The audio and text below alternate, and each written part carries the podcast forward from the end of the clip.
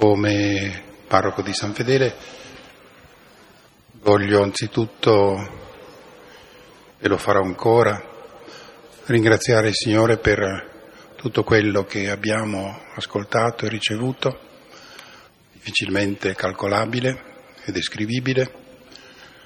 Desidero affidare al Signore la vita, la vita vera, la vita eterna di Padre Filippo e anche la nostra vita, quella di Padre Silvano anzitutto, quella di tutti noi suoi loro compagni e di tutti voi qui presenti, assidui, ascoltatori, ruminatori della parola. Siamo nelle grandi mani di Dio di cui non sempre riusciamo a capire le indicazioni, le direzioni, gli impulsi, ma mm, ci proviamo. Chiedo a Padre Guido di dire ancora un paio di cose.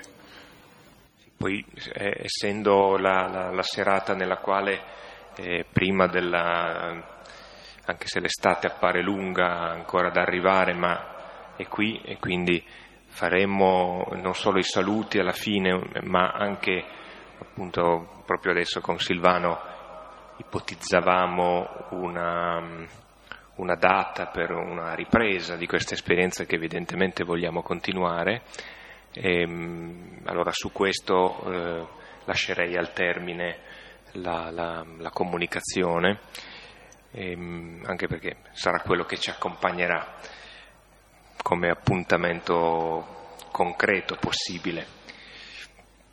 Ecco, prima di, del Salmo, il 9 maggio alle 21.30 la sera e ci sarà nella chiesa di Villa Pizzone il trigesimo di Filippo e saranno pronti anche i ricordi, ma già ce n'è qui, credo, a disposizione in anticipo.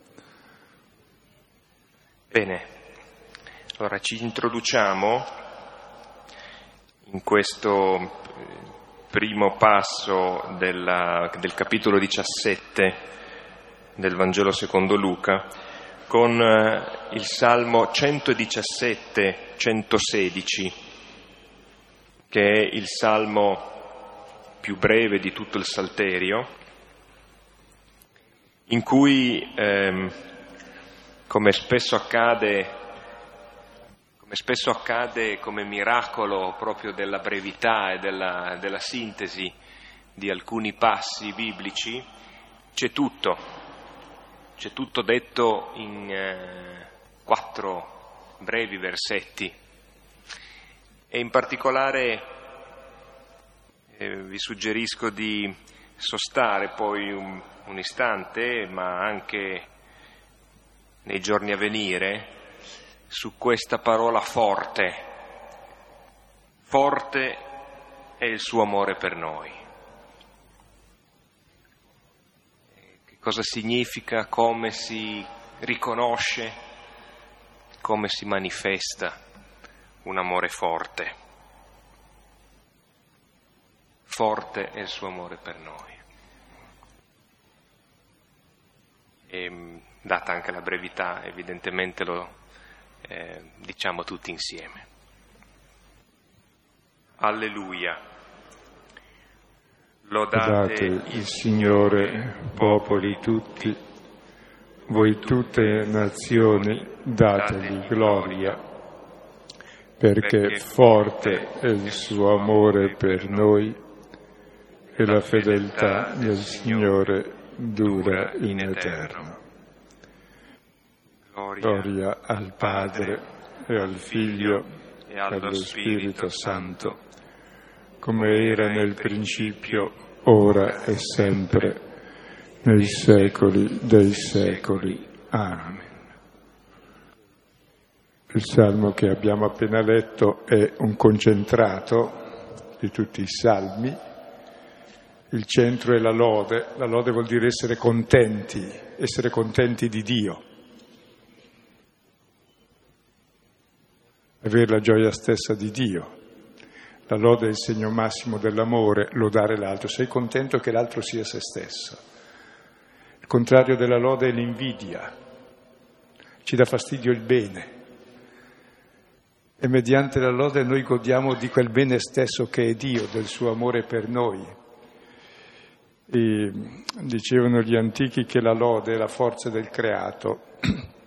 Tant'è vero che quando Giosuè nella grande battaglia di Gabaon stava per vincere ma ancora doveva continuare, allora ricordate che disse fermati sole, tu luna non avanzare. No.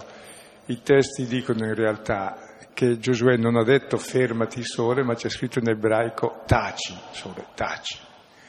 E spiegano i rabbini, siccome la forza del sole, come di tutta la creazione, è cantare la gloria di Dio, come dice il Salmo 17, il sole si è messo a tacere, si è fermato e è rimasto lì. È un modo molto chiaro per dire che la forza della creazione si può vivere perché si è contenti che l'altro sia altro, che Dio sia Dio e gioiamo della gioia di Dio, del suo forte amore per noi, della sua fedeltà che resta in eterno. E questa sera finiamo la prima tappa del cammino di Gesù a Gerusalemme, che comincia al capitolo 9 al versetto 51 quando Gesù indurì il volto per andare a Gerusalemme. E in questo cammino, cammino è metafora della vita, Gesù tocca quelli che sono i punti fondamentali del cammino della nostra vita, il nostro rapporto con le cose, il nostro rapporto con le persone, il nostro rapporto con i beni, cioè tutte le cose quotidiane della vita. E il punto della rivelazione era il capitolo 15 dove si rivela lo Spirito di Dio, perché il centro poi di questo cammino è rivelare di che spirito siamo, perché noi possiamo fare il cammino o con lo Spirito di Dio o con lo Spirito di Satana. E spiego. Quando Gesù cominciò il suo ministero dopo il battesimo, fu tentato da Satana dicendo se sei figlio di Dio, semplicissimo, di che le pietre diventino pane, cioè tutta la ricchezza del mondo è tua, usa la ricchezza e tutto sarà tuo. Se sei figlio di Dio, prendi in mano il potere, tutti i regni della terra sono miei, dice Satana, io li do a chi voglio. Se tu vuoi il potere, così fai le leggi giuste, quelle che sono a vantaggio della Chiesa, del popolo di Dio. Se tu sei figlio di Dio, buttati giù dal Tempio, c'hai Dio in tasca, God mituns, Dio è con noi, vedrai che ti obbedisce Dio. E mediamente lo stesso spirito che ha Pietro, no? ricordate Pietro quando Gesù dice che lui andrà a Gerusalemme non esattamente per prendere in mano il potere come si aspettava Pietro, ma per essere ucciso dagli anziani, dai sommi sacerdoti e dagli scrivi, Pietro dice no, non sia mai. E Gesù lo chiama Satana. Lo stesso ricordate poi Giacomo e Giovanni, poi bastano i tre illustri che hanno visto la trasfigurazione, l'agonia nell'orto, all'inizio del cammino quando vanno nel villaggio della Samaria e non vogliono accogliere Gesù, cosa dicono Giacomo e Giovanni? Scusa, stiamo cominciando il viaggio, se tu non intervieni è uno scandalo e nessuno ti accoglierà. Guarda, mandiamo un fuoco dal cielo che li stermini tutti così imparano. E gli altri tutti cominceranno a capire chi sei tu. E Gesù risponde, non sapete di che spirito siete.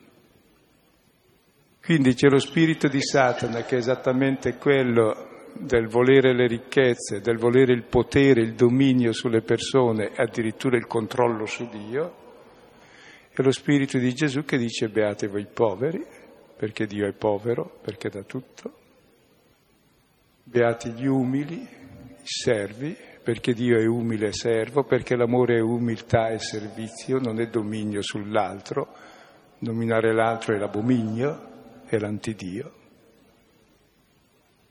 Quindi possiamo proprio vivere la religiosità anche cristiana come Pietro, Giacomo e Giovanni e tutti gli altri che litigano ancora nell'ultima cena in Luca su chi sarà il più forte tra loro e avere lo spirito contrario a quello di Gesù. Ecco, che il Signore ci illumini perché su questo non abbiamo mai imparato. La tentazione di Gesù è la tentazione costante della Chiesa non sono le persecuzioni che ci fanno male, ci fanno bene. Sono le cattive alleanze che ci fanno male. Quando ci alleiamo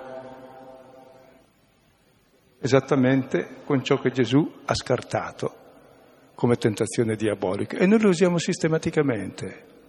È un incubo vedere. Poi ci saranno i bei risultati di nazioni grandemente cattoliche come l'Irlanda, l'Olanda, la Spagna, che chissà come mai all'improvviso si scoprono che devono vendere le chiese perché nessuno più va in chiesa. È chiaro. Non so se avete letto le esperienze pastorali di Don Milani, dedicate ai, missionari cinesi che sarebbero venuti nel vicariato apostolico d'Etruria, per capire come mai non c'era più il cristianesimo tra noi, presto lo capiremo se non l'abbiamo ancora capito. Se non abbiamo lo Spirito di Gesù, lavoriamo contro il regno di Dio, noi cristiani. Per quello non viene il regno di Dio, viene con la testimonianza, col martirio, ma questo anche a livello non solo così di buona intenzione personale, come abbiamo visto il regno di Dio che poi è la misericordia del Padre, tocca tutti i rapporti tra le persone, col fratello, col marito, con la moglie, con i bambini, con i beni del mondo, con tutte le cose, anche tutte le relazioni. E questa sera vediamo l'ultima battuta, sintetica direi, che ci fa vedere che cos'è questo regno di Gesù, questo stile di Gesù, nelle ultime parole ai discepoli, quando termina la prima tappa del cammino che ricordate bene culmina nella parabola del Padre, cioè della misericordia, quella misericordia poi che deve applicare a tutte le relazioni e adesso vediamo come questa misericordia la si vive all'interno della Chiesa. Ed è bello che la Chiesa la si definisce attraverso punti poco edificanti, pare, vero? No. Li vediamo subito. Li vediamo subito. Luca 17, dal versetto 1 al versetto 10. Ora disse ai suoi discepoli, è inaccettabile che gli scandali non avvengano. Tuttavia, ahimè per colui attraverso cui avvengono. Meglio per lui se una pietra da mulino è posta attorno al suo collo e viene gettato nel mare, piuttosto che scandalizzi uno solo di questi piccoli. Attenti a voi. Se tuo fratello ha peccato, sgridalo e se si è convertito, rimetti a lui. E se sette volte al giorno ha peccato contro di te e sette volte ritorna a te dicendo mi converto, rimetterai a lui. Gli apostoli dissero al Signore, aggiungici fede. Ora, disse il Signore, se aveste fede come un chicco di senape, direste a questo gelso, sradicati e piantati nel mare, e vi obbedirebbe.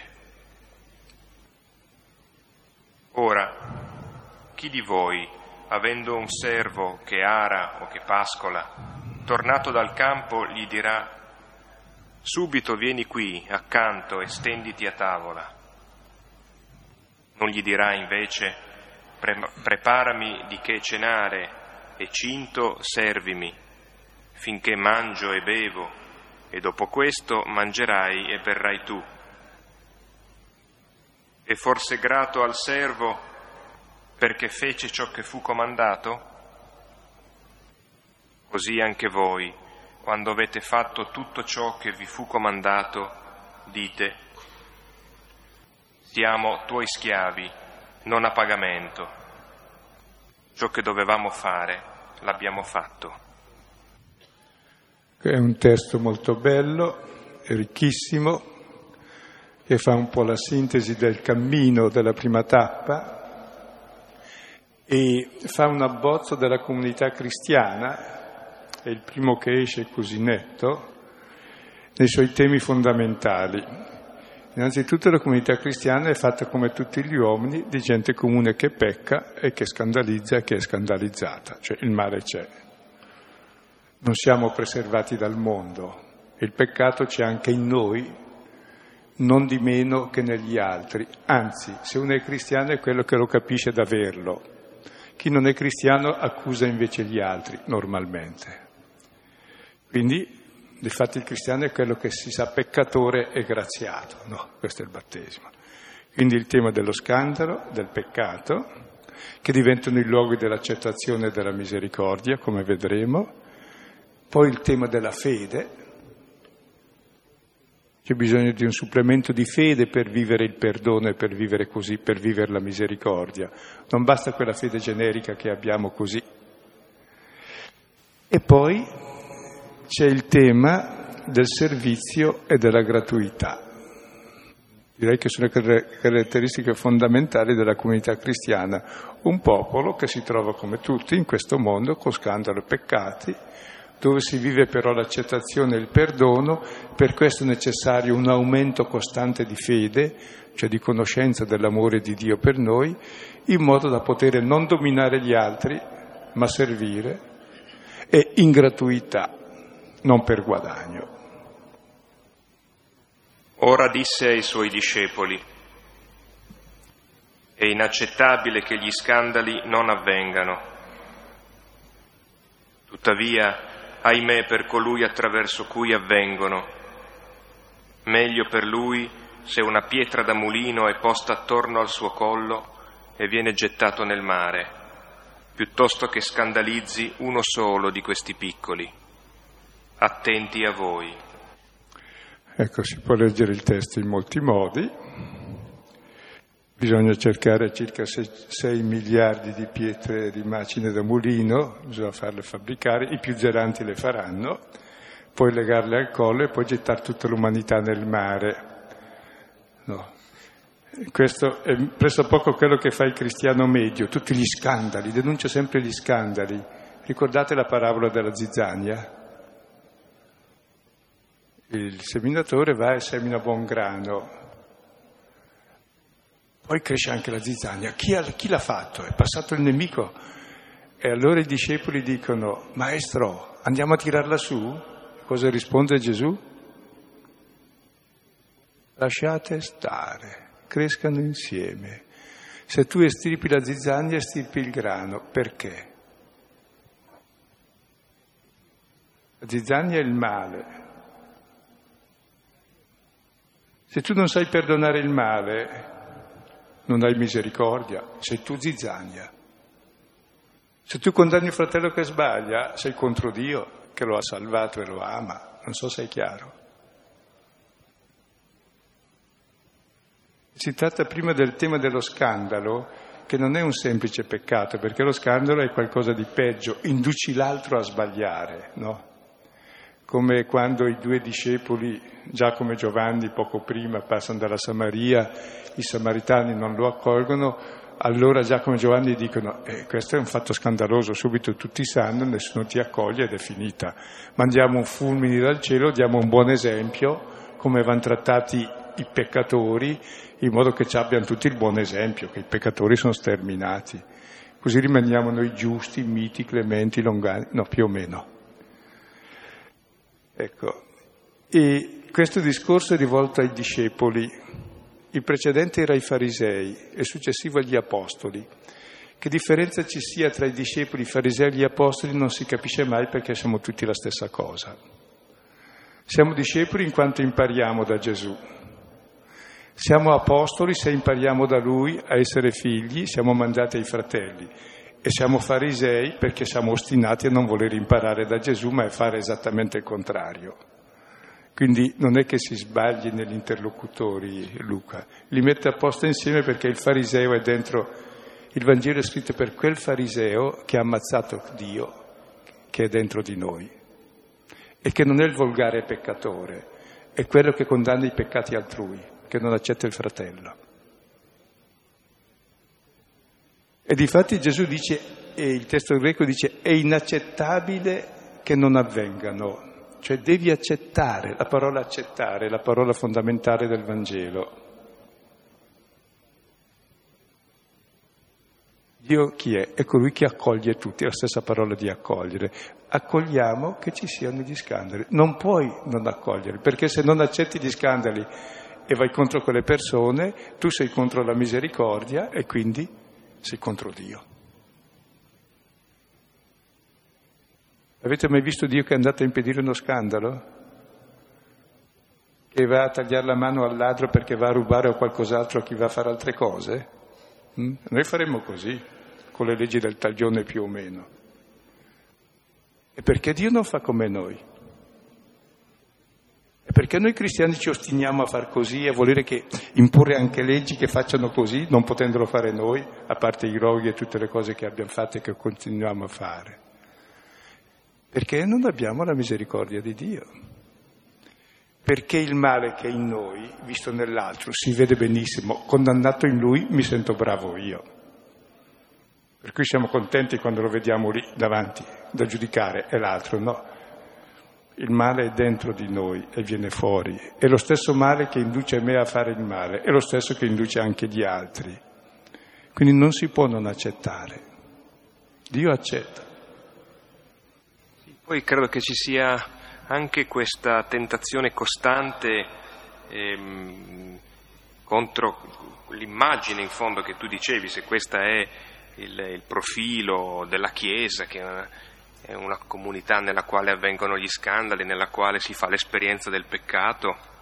E proprio per questo si fa anche l'esperienza del bisogno della fede, di una fede che poi vediamo che che caratteristiche ha in questo passaggio e poi di imparare eh, il servizio gratuito, che vuol dire esattamente quello che ci converte dall'inclinazione al peccato, che è fondamentalmente un prendere per sé, o detto in altri termini, il salvare se stessi.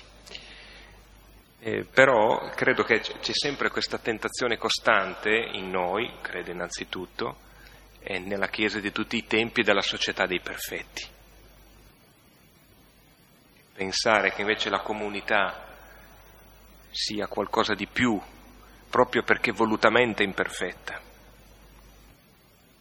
perché in virtù di questa scelta eh, assomiglia di più al, al suo Maestro e Signore, proprio perché non accetta delle scorciatoie di presunte perfezioni che sono poi semplicemente un estendere la nostra immagine e somiglianza al posto di quella di Dio, fondamentalmente.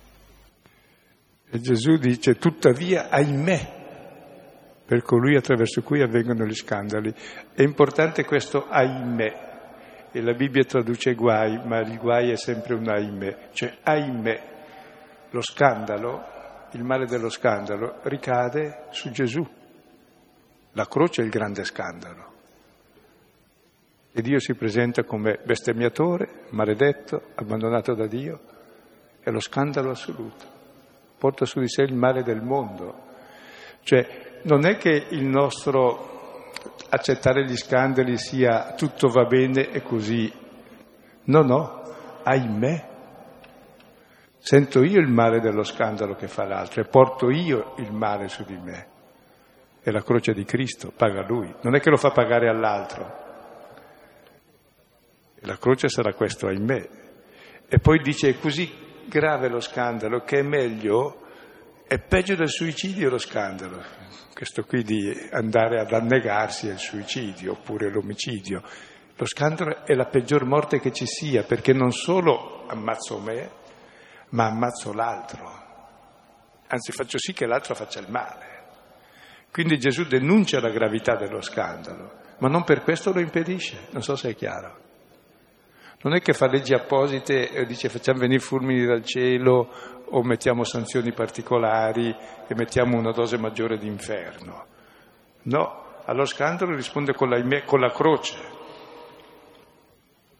dove lui sarà fatto maledizione e peccato e scandalo assoluto per tutti noi. E porterà su di sé il male del mondo. Quindi è serio lo scandalo. Per cui dice non fateli, cioè tollerateli negli altri, ma attenti a voi, non fateli per favore, per quanto è possibile. E per non farli bisogna accorgersi che li facciamo innanzitutto. E quanti scandali diamo anche noi di Chiesa, con la ricerca del potere, del dominio, il non rispetto della libertà, delle coscienze, il voler imporre il Vangelo con la legge, scandali atroci. Ahimè. Attenti a voi. Lo dice ai discepoli, prego. Ma forse una parola su questi piccoli, cioè... Mm, non i grandi, sì. Perché qual è il, il criterio, come identifica Luca i piccoli? Per, non necessariamente sono i bambini, anzi, probabilmente non, non pensa ai bambini, ma a quelle persone che sono un po' più i deboli nella comunità, quelli che hanno ad esempio una fede meno sicura, ad esempio più fatica nel seguire il passo della comunità ed è anche interessante che ci sia un, un criterio che viene tarato sui piccoli e non sui più, mh, sui più bravi, diciamo così. No? anche questo facciamo una gran fatica ad accettare l'imperfezione che viene da questo. Se... E una cosa anche forse che può illuminare quanto tu dici, è che Gesù ha scandalizzato tranquillamente i sommi sacerdoti, gli scribi e gli anziani. Cioè tutte le persone potenti, intelligenti e sapienti le ha scandalizzate tutte. Mm? E la gente no, perché lo capiva. Noi invece scandalizziamo i piccoli per non scandalizzare i potenti in genere, vero? Perché il perbenismo è non scandalizzare il potente.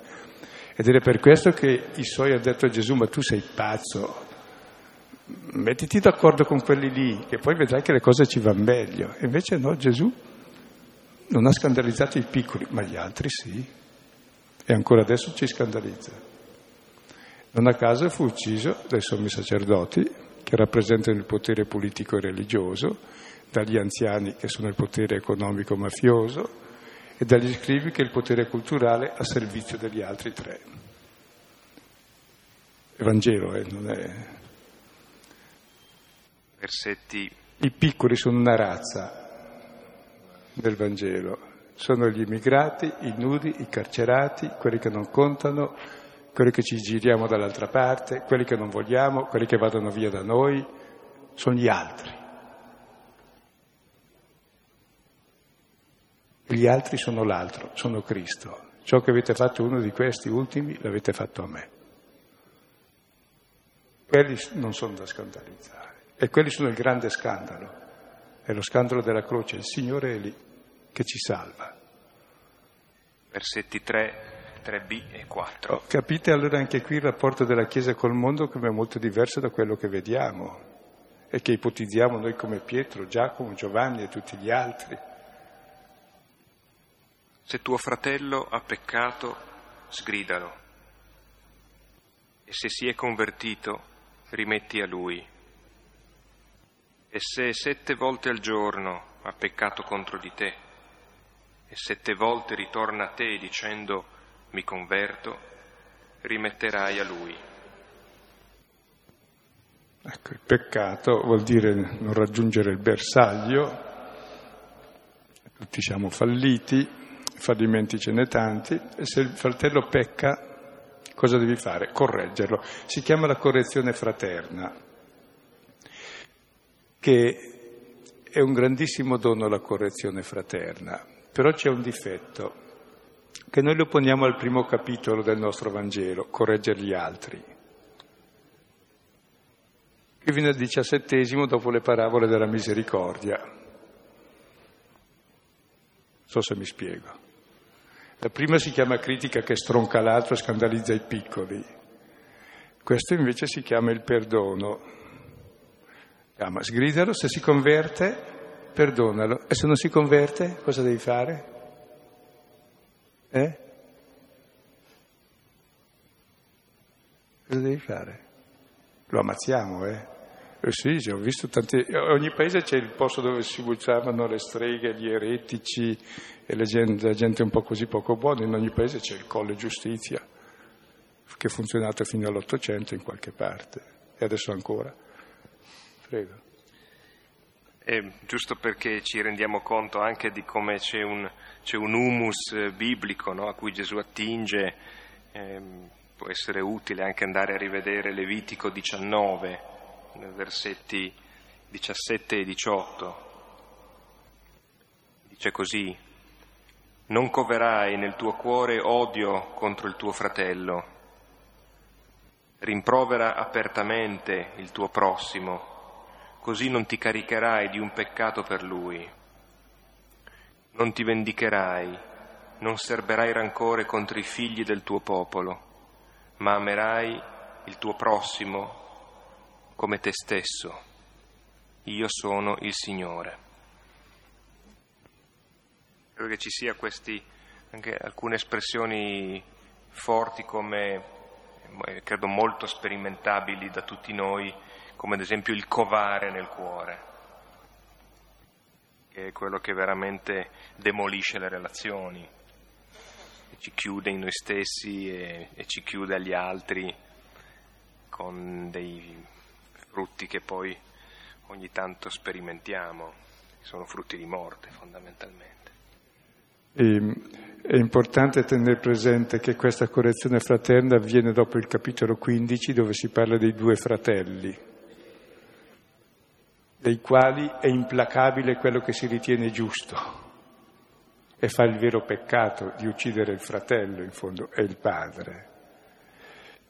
Quindi suppone la misericordia la correzione fraterna, che io accetto l'altro e lo amo. Allora l'altro può cambiare. Se l'altro non cambia, sapete perché non cambia? Perché è colpa mia, perché si sente criticato e giudicato da me.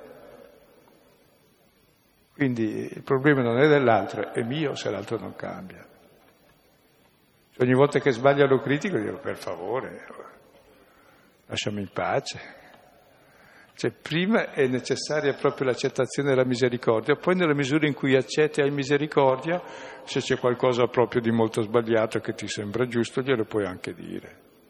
Ma forse è perfettamente anche inutile dirglielo perché l'ha già capito.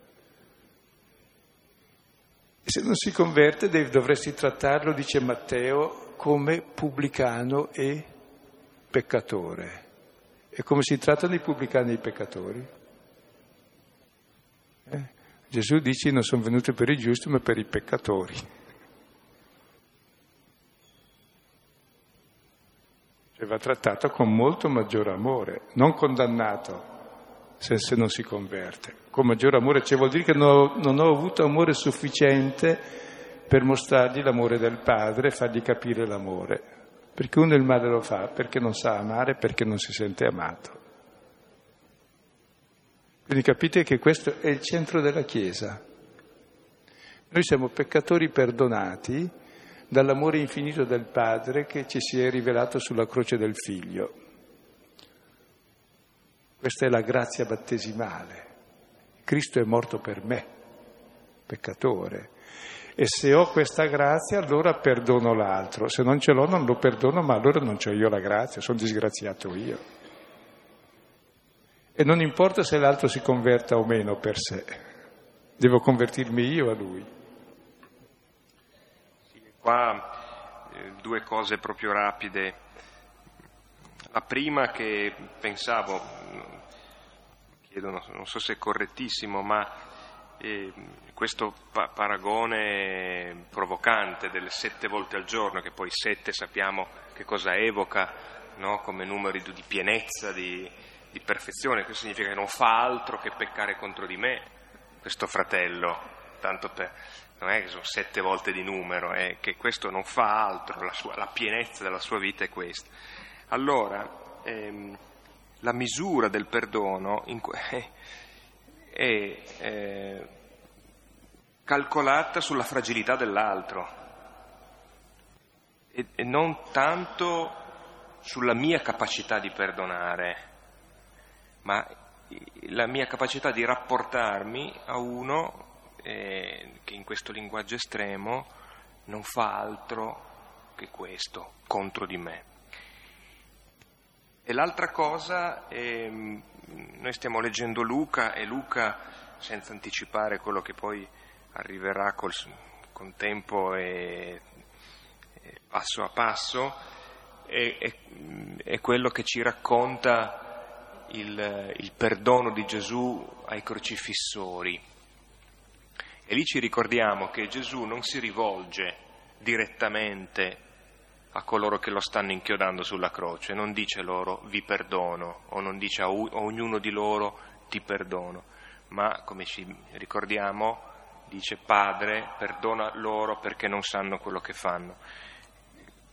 Questo è il momento in cui eh, Gesù non può fare altro che affidare il perdono che, che, che in lui è, è, già pieno, è, è totalmente donato, lo può affidare al Padre perché questi eh, che lo stanno crocifiggendo in quel momento lì non sono in grado di accogliere niente, non sono in grado di sostenere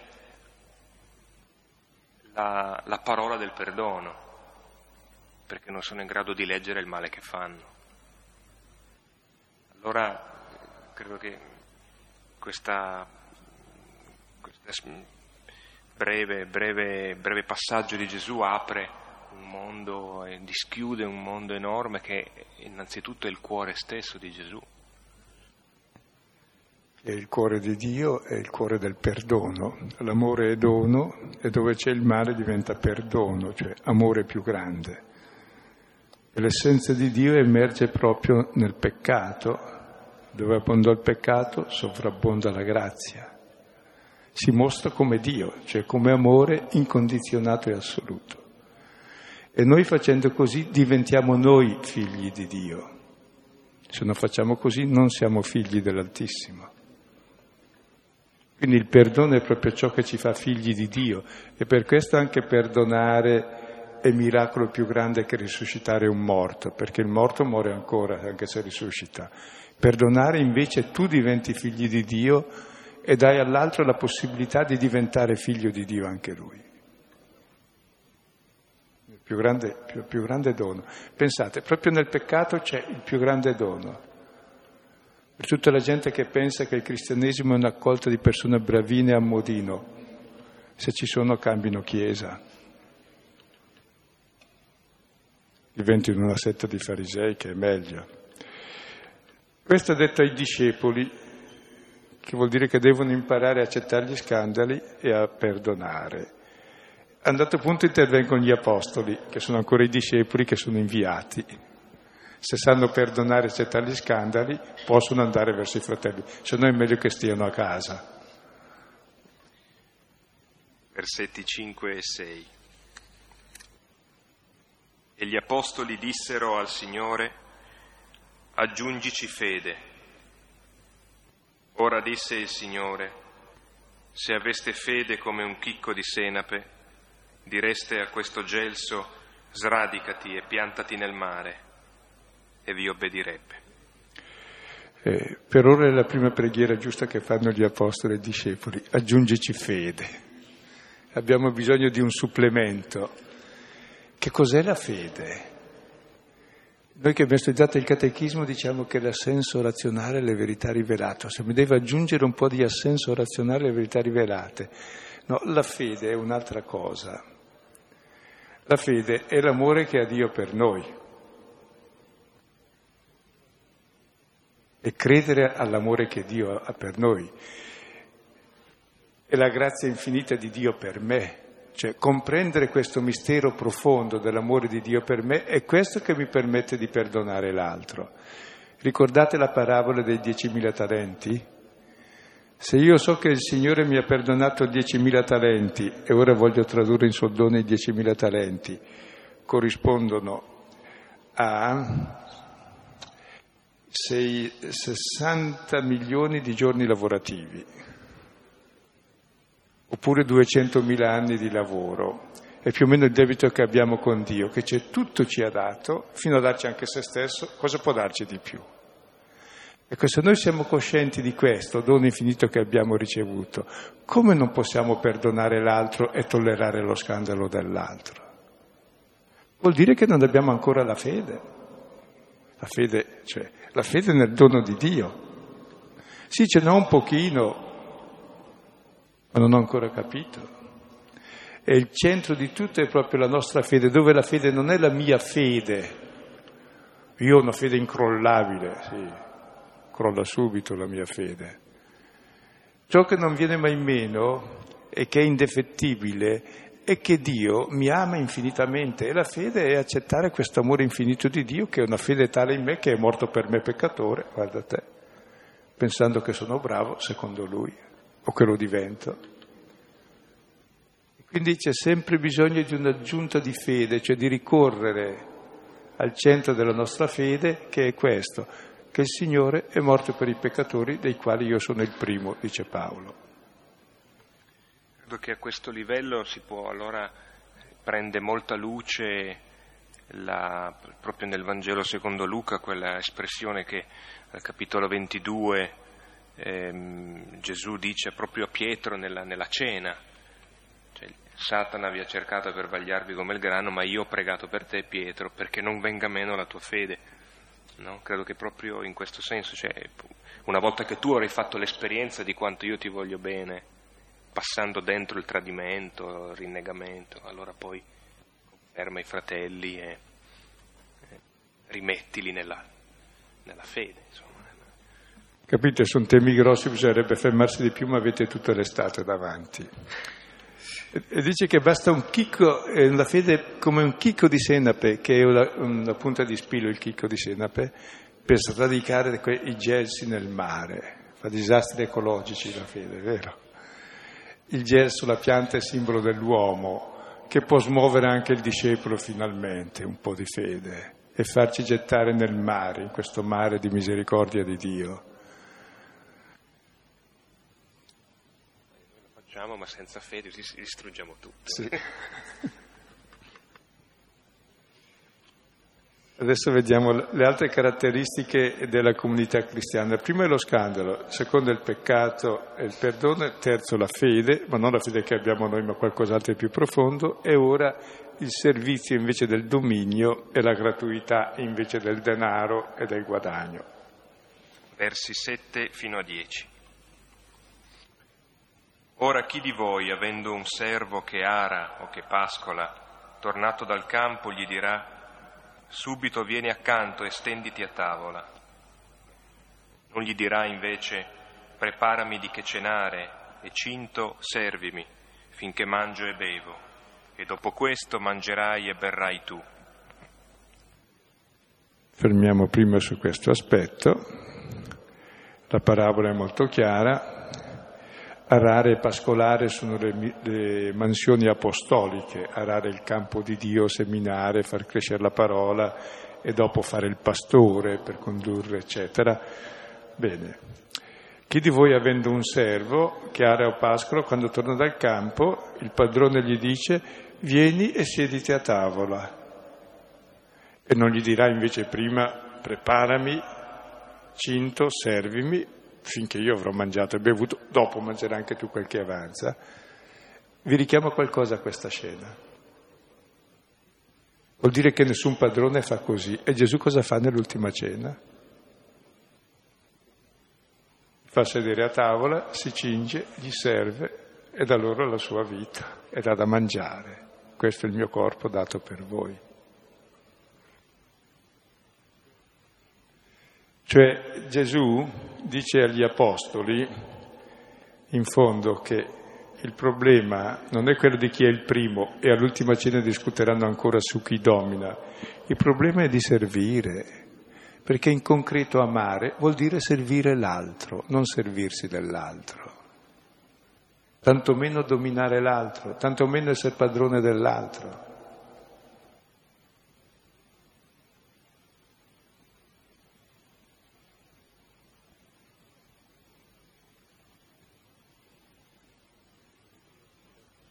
Gesù stesso dirà nell'ultima cena, io sono in mezzo a voi come colui che serve. È l'unica definizione che dà di sé.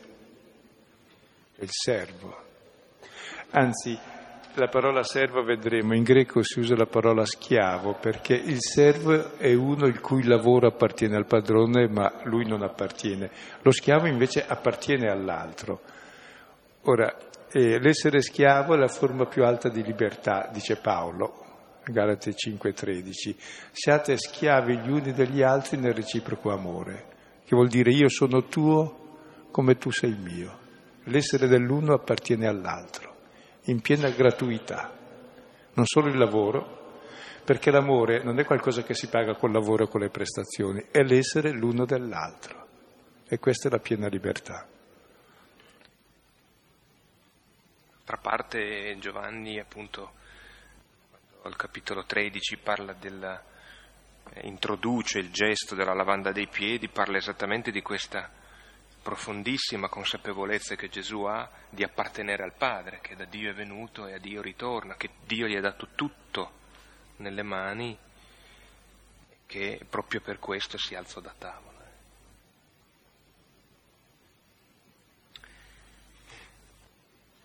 Versetti 9 e 10. E forse grato al servo perché fece ciò che fu comandato Così anche voi, quando avete fatto tutto ciò che vi fu comandato, dite, siamo tuoi schiavi, non a pagamento. Ciò che dovevamo fare l'abbiamo fatto. E nella Bibbia trovate tradotte, siamo servi inutili, no? E un servo inutile è proprio inutile, vuol dire che non serve a nulla. Invece il senso è ben diverso. Quando tu hai fatto tutto quello che hai fatto, quello che ci ha comandato. Cosa ci ha comandato il Signore? Mm? Qual è il comando del Signore? Amatevi come io vi ho amato. Mettete la vita ognuno al servizio degli altri. Quando hai fatto questo, non è che devi aspettarti uno stipendio, perché se ami per uno stipendio, se ti fai pagare l'amore, si chiama prostituzione. L'amore è gratuito. Tu risponderai Ascolta, noi siamo tuoi schiavi, senza utile, vuol dire senza guadagno, non voglio un guadagno, quel che mi interessa è essere tuo. È l'amore che mi interessa, la gratuità. Ho fatto quel che dovevo fare, no? Sono tuo e sono tuo, basta. E la gratuità è l'aspetto più profondo dell'amore del servizio. Dove il servizio e l'amore non è gratuito è prostituzione e dominio in fondo, è schiavizzazione dell'altro, non è grazia gratuita.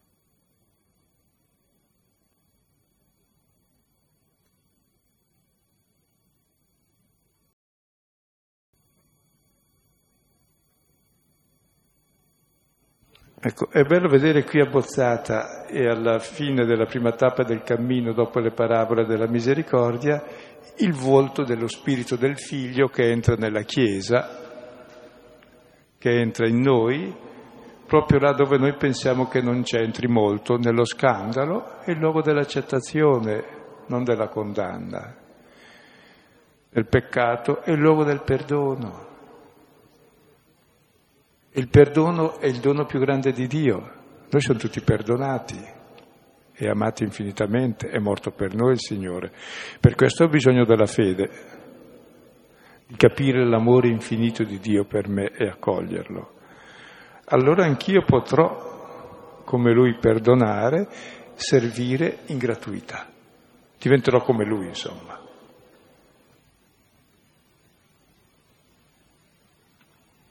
Se questo, questa logica qui eh, ci ci può tirar fuori da forse due tipi di, semplificando credo, due tipi di atteggiamenti che abbiamo, che uno è questa mentalità fondamentalmente contrattuale e, e quindi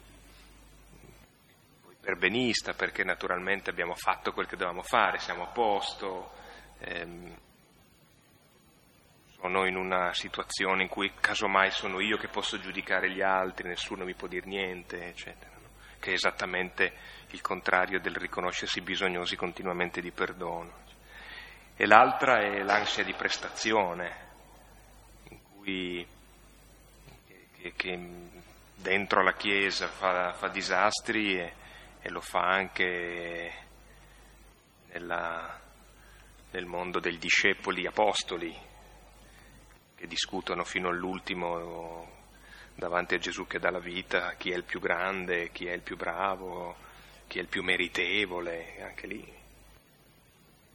Meritare, meretricio, eh, sempre in un amore a pagamento, no? Sono dei pericoli credo più seri di quello che detti così può sembrare, perché e poi direi davvero, cerchiamo questi di vedere come li applichiamo concretamente a livello di relazioni strette, a livello di comunità, a livello di chiesa, a livello di società. Cioè come abbiamo davvero questo spirito. E direi, per favore, se uno ce l'ha questo spirito, me lo dica subito, vuol dire che sta già qui in croce dietro di me. Spero che uno sia sufficientemente intelligente di capire di non averlo e che lui è morto per me perché sono il contrario di lui che l'ho messo in croce. Cioè, vorrei che ci fosse almeno questo, che uno si accorga di non averlo, voglio dire. Se uno crede di averlo, povero lui. Vuol dire che non è cristiano, fa finta di essere, è un fariseo che mente a se stesso, che trova il male negli altri critica gli altri e basta. Se invece lo trova in sé, questo capisce, il Signore mi ha amato, ha dato se stesso per me, allora comincerò anch'io a mangiare un po' di meno gli altri e a fare altre cose magari un po' più decenti. Compito dell'estate? Compito dell'estate, ehm, quindi come ripresa, anche come testi, noi pensavamo di offrirvi questa rilettura di, della, della sezione che comincia col viaggio, con l'indurimento del volto di Gesù, quindi Luca capitolo 9, versetto 51, fino a questo 17.10, ehm, in modo che sia una rilettura che aiuta a cogliere veramente l'itinerario, la, la prima parte del viaggio apostolico, del viaggio che va a Gerusalemme.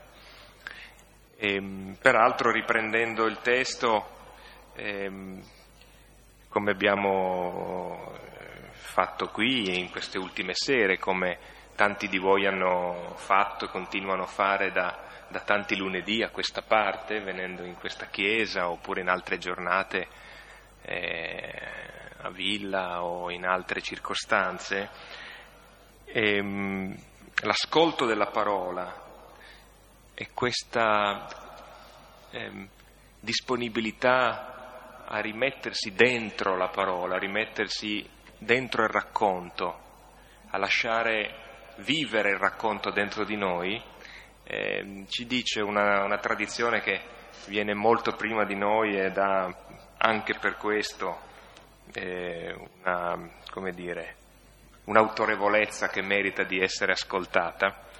E, ehm, ecco, volevamo dirvelo come una, un breve racconto, una, una, un racconto chassidico, cioè della tradizione, di questa spiritualità ebraica, i chassidim, che sono figure di giusti, di santi, che cominciano a vedersi nell'Europa orientale dalla metà del, XVIII secolo. Uno di questi racconti, di cui la tradizione cassidica è piena e spesso sono molto brillanti, parla proprio della potenza del racconto, di come l'ascolto e il racconto che ci rimette nella storia faccia sì che quello che la storia dice accade. Quello che, a cui noi aderiamo esattamente con la fede il granellino di senapa, eh, fa sì che quello che noi eh, veramente raccontiamo e nel quale entriamo raccontandolo accade. Quando il rabbi Israel Baal Shem Tov vedeva che per il popolo ebreo si annunciava una sciagura, aveva l'abitudine di andare in raccoglimento in una radura nella foresta Là accendeva il fuoco, recitava una determinata preghiera e il miracolo si compiva, la sciagura si allontanava. Molto tempo dopo, quando il suo discepolo, il celebre Maghid di Mesirisi, doveva intervenire presso il cielo per le stesse ragioni, si recava nella stessa radura nella foresta e diceva Signore dell'universo, prestami orecchio. Non so come accendere il fuoco, ma sono ancora capace di recitare la preghiera. E il miracolo si compiva. Molto tempo dopo, il rabbi Moshe Lev di Sassovo, per salvare il suo popolo, andò nella foresta e disse, non so come accendere il fuoco, ma posso individuare la radura e questo dovrebbe bastare. E bastava. Ancora una volta il miracolo si compiva. Poi fu la volta del rabbi Israel di Ruzin di allontanare la minaccia. Seduto in poltrona, si prendeva la testa tra le mani e parlava a Dio. Sono incapace di accendere il fuoco, non conosco la preghiera e non posso neanche trovare la radura nella foresta. Tutto quello che so è raccontare questa storia. Questo dovrebbe bastare. E bastava. Stiamo qualche breve istante in silenzio, conclu- riascoltiamo il testo e poi con ehm, la recita dell'insieme del Padre nostro terminiamo l'incontro dandoci un'ipotesi di appuntamento. Ora disse ai suoi discepoli, è inaccettabile che gli scandali non avvengano. Tuttavia, ahimè per colui attraverso cui avvengono. Meglio per lui se una pietra da mulino è posta attorno al suo collo e viene gettato nel mare, piuttosto che scandalizzi uno solo di questi piccoli. Attenti a voi. Se tuo fratello ha peccato, sgridalo. E se si è convertito, rimetti a lui. E se sette volte al giorno ha peccato contro di te, e sette volte ritorna a te dicendo mi converto, rimetterai a lui. E gli apostoli dissero al Signore, aggiungici fede. Ora disse il Signore, se aveste fede come un chicco di senape, direste a questo gelso, sradicati e piantati nel mare, e vi obbedirebbe. Ora chi di voi, avendo un servo che ara o che pascola, tornato dal campo gli dirà, subito vieni accanto e stenditi a tavola. Non gli dirà invece, preparami di che cenare e cinto servimi finché mangio e bevo, e dopo questo mangerai e berrai tu. E forse grato al servo perché fece ciò che fu comandato. Così anche voi, quando avete fatto tutto ciò che vi fu comandato, dite, siamo tuoi schiavi, non a pagamento. Ciò che dovevamo fare, l'abbiamo fatto.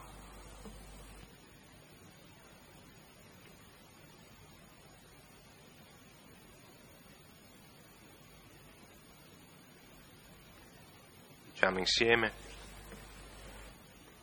Padre nostro che sei nei cieli, sia santificato il tuo nome, venga il tuo regno, sia fatta la tua volontà, come in cielo così in terra. Dacci oggi il nostro pane quotidiano e rimetti a noi i nostri debiti, come noi li rimettiamo ai nostri debitori. Non ci indurre in tentazione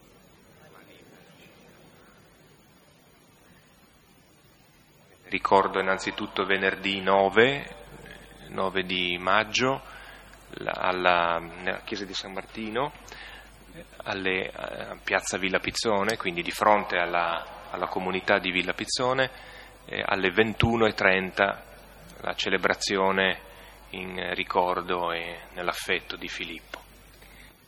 Poi, ad ipotesi, ehm, il 6 di ottobre potrebbe essere la, la, la data in cui riusciamo a mm, riprendere, eh, quindi chi di voi eh, ha familiarità e viaggia su internet può anche fare una tappa su www.sanfedele.net e lì appena eh, potremo essere ragionevolmente certi che quella è la data, la inseriremo. Grazie di cuore arrivederci, buona estate. E ringraziamo in particolare il Filippo di questi, Eh, credo, 13 anni che è stato qui. E 35 con me altrove.